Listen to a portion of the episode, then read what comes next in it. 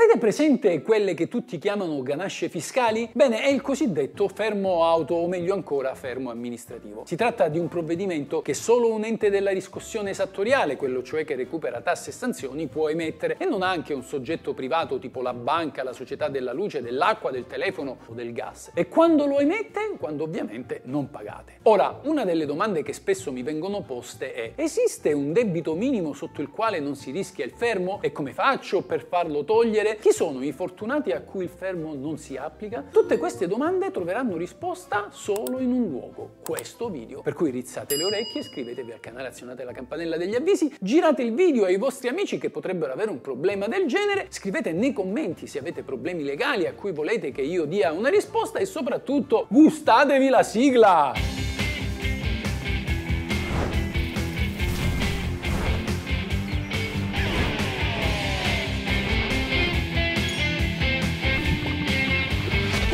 Questa è la legge! Partiamo subito col dire che il fermo auto è un provvedimento che viene emesso solo da agenzie entrate e riscossione o dalle società private che curano il recupero dei crediti del comune, della provincia o della regione. Come vi dicevo all'inizio, non subirete mai il fermo amministrativo se non pagate la finanziaria, la banca o qualche bolletta. A che serve il fermo auto? Il fermo serve per evitare che possiate danneggiare l'auto o comunque ridurne il valore a seguito dell'utilizzo. Perché mai? Perché in teoria il fermo è una misura volta a tutelare l'auto in vista di un successivo pignoramento. In altri termini, l'esattore, una volta iscritto il fermo, potrebbe pignorare la vostra auto, metterla all'asta e quindi venderla. Quindi per evitare che il mezzo si deprezzi, vi fa scattare il fermo. Questo però in teoria, ma nella pratica dopo il fermo il pignoramento non avviene quasi mai perché il più delle volte il fermo è una misura più che sufficiente a costringere il contribuente a pagare. E poi anche perché la vendita all'asta dell'auto è una procedura che implica più costi che guadagni. Ora vediamo come funziona il fermo. Una volta che viene emesso il fermo auto non potete più circolare con l'auto, la dovete lasciare parcheggiata, non importa dove, se è per strada, in un garage, sul cortile del condominio. Se però lasciate l'auto parcheggiata in un luogo pubblico o privato aperto a tutti, come ad esempio il cortile del condominio, dovete assicurarla. C'è una recentissima e importante sentenza della Cassazione a sezioni unite che impone di avere l'assicurazione obbligatoria anche se lasciate l'auto in una strada privata se in questa vi possono accedere altre auto. Quindi in buona sostanza, solo se lasciate l'auto nel vostro box auto o in un giardino privato dove nessuno tranne voi può entrare, non dovete avere l'assicurazione. Diversamente sapete che succede? Oltre al fatto che vi fanno una multa da 849 e 3.396 euro, subite anche il sequestro dell'auto fino alla stipula della polizza assicurativa della durata di almeno 6 mesi. Veniamo a un altro capitolo scomodo. Se c'è il fermo, dovete pagare il bollo? Il bollo non è come l'assicurazione e va in generale pagato anche se non usate l'auto. Qui però la giurisprudenza ha detto che il bollo non deve essere obbligatoriamente versato se avete il fermo auto, tutto dipende da come ha previsto la vostra regione. Vi ricordo infatti che il bollo è una tassa regionale. Ci sono regioni che prevedono l'esenzione per chi ha l'auto con il fermo e altre che invece vogliono che paghiate lo stesso. Vediamo ora che succede se vi fanno il fermo dell'auto. Potete in teoria vendere l'auto, ma chi la compra se la prende con tutto il fermo e quindi nessuno la vorrà perché non potrà utilizzarla. Dunque è bene che la presenza di tale misura sia comunicata nell'atto di vendita. Non potete smontarla e vendere i pezzi di ricambio equivarrebbe a un utilizzo e poiché la funzione del fermo è proprio quella di evitare il deprezzamento del bene in vista di un'eventuale vendita all'asta, ogni forma di distruzione o danneggiamento del veicolo è vietata dalla legge. Chi viene trovato a circolare con un veicolo sottoposto a fermo rischia una multa da 1984 a 7.937 euro con la confisca del mezzo, in verità la confisca non viene quasi mai attuata. Non si rischia quindi alcun procedimento penale, ma si perde per sempre l'automobile. Ciao ciao auto!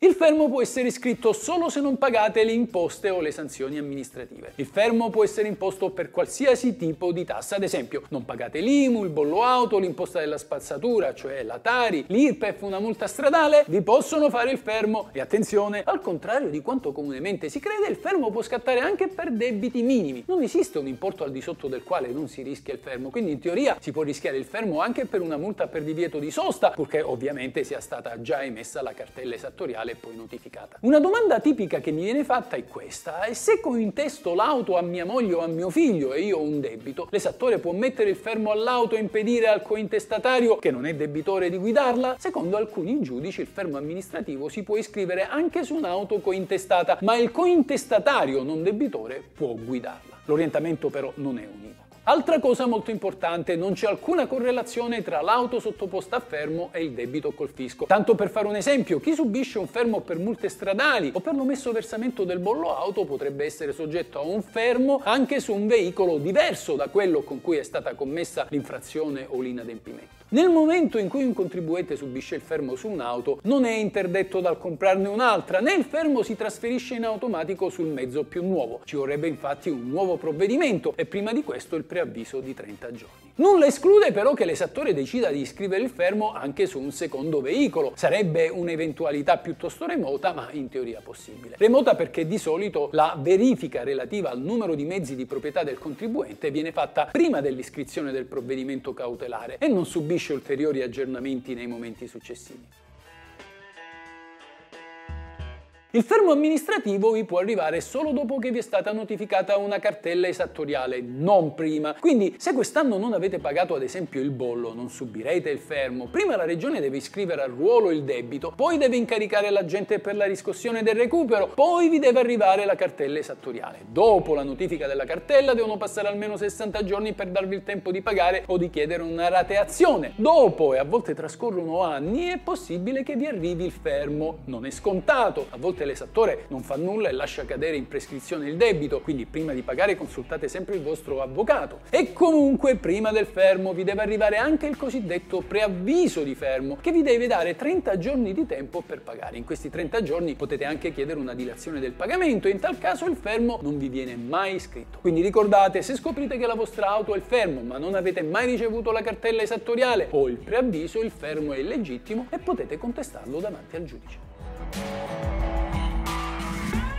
Secondo il Ministero, un veicolo sottoposto a fermo non può in generale essere radiato dal PRA, benché tuttavia non esista alcun divieto espresso dalla legge. In verità è possibile però radiare l'auto col fermo quando ha subito danni ingenti o è distrutta, ad esempio a causa di incidenti stradali, e ciò perché il mezzo non potrebbe mai costituire una garanzia per l'agente della riscossione ed essere sottoposto così a pignoramento. Se il valore commerciale dell'auto è ridotto a zero, è possibile presentare al PRA una richiesta di radiazione per demolizione di un veicolo gravato da un fermo, purché sia allegato un certificato di rottamazione. La concessione dell'autorizzazione è comunque a discrezione dell'amministrazione. Potrebbe avvenire che il proprietario di un'auto sottoposta a fermo, dovendo acquistarne una nuova, voglia consegnare la vecchia al concessionario per beneficiare dei contributi per la rottamazione o magari di un eventuale sconto. Lo può fare? Sì, ma deve informare il concessionario auto dell'iscrizione del fermo amministrativo e procedere poi alla sua cancellazione.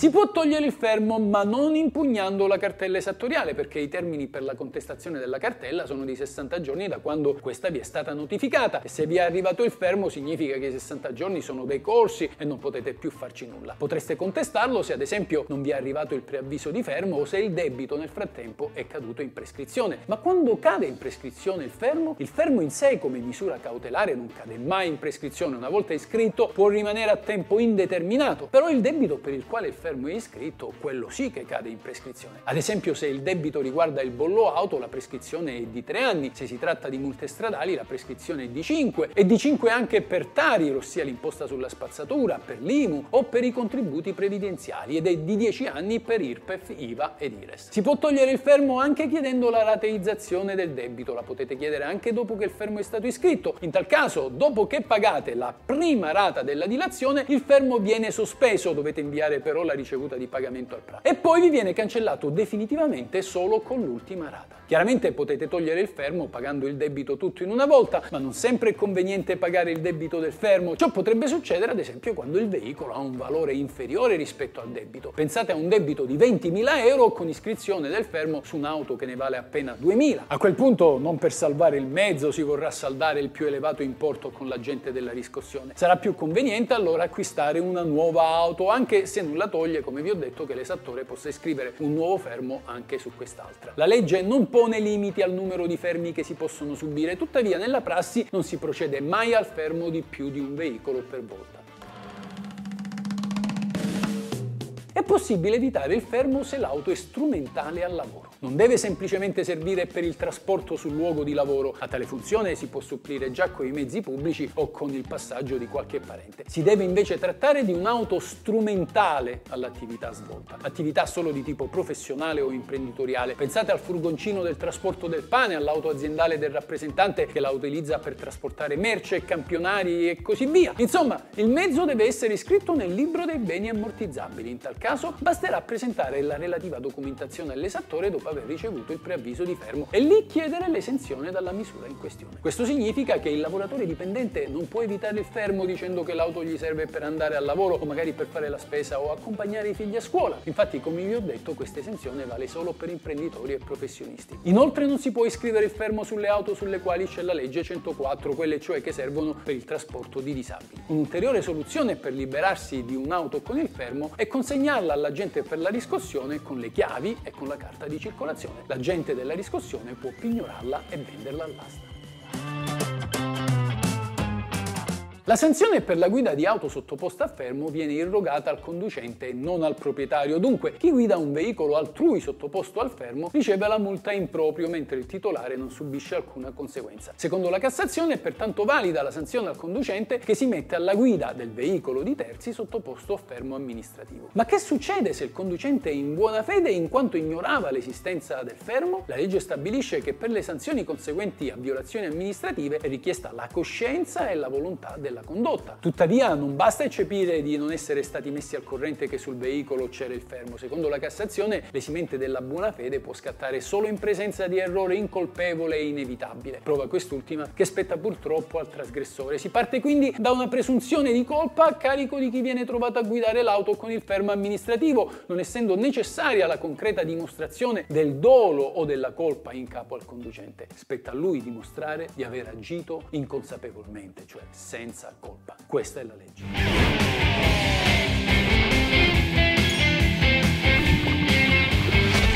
Ciao amici, se vi interessa sapere cosa dice la legge, come va interpretata, cosa si può fare e cosa non si può fare, il tutto in un linguaggio semplice ed accessibile a tutti, iscrivetevi al mio canale, questa è la vera legge.